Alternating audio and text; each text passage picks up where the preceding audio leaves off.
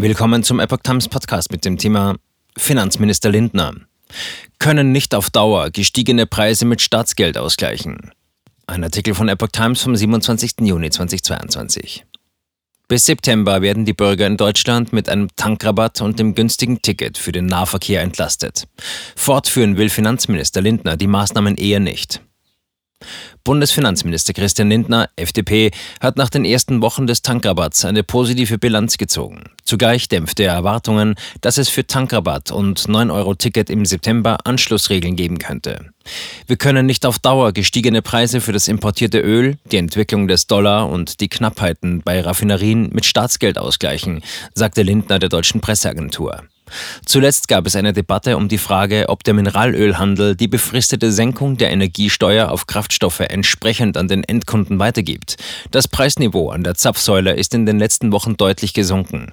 Die Entwicklung ist besser als im Ausland. Für Pendlerinnen und Autofahrer ist die Entlastung spürbar, sagte der FDP-Chef dazu.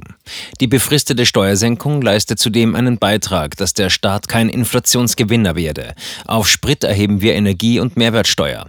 Angesichts des gestiegenen Weltmarktpreises würden die Einnahmen des Staates in diesem Jahr steigen. Deshalb haben wir drei Monate die Energiesteuer gesenkt, um an die Autozahler etwas von dem zurückzugeben, was sie sonst mehr an den Staat zahlen würden, sagte Lindner. Autofahrer dürften nicht unverhältnismäßig belastet werden. Lindner gegen Fortsetzung von Tankrabatt und 9-Euro-Ticket.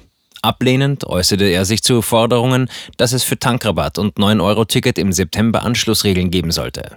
Mit dem 9-Euro-Ticket sei auch die wichtige Wirkung des Preissignals aufgehoben worden. Schritte in Richtung des kostenfreien ÖPNV sind kritisch, weil Knappheiten dann nicht über den Preis gesteuert werden können.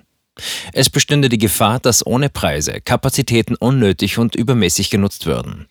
Der FDP-Politiker setzt als staatliche Entlastungsmaßnahme im kommenden Jahr auf höhere Leistungen für Grundsicherungsempfänger sowie eine Anpassung der Lohn- und Einkommensteuer an die Inflation.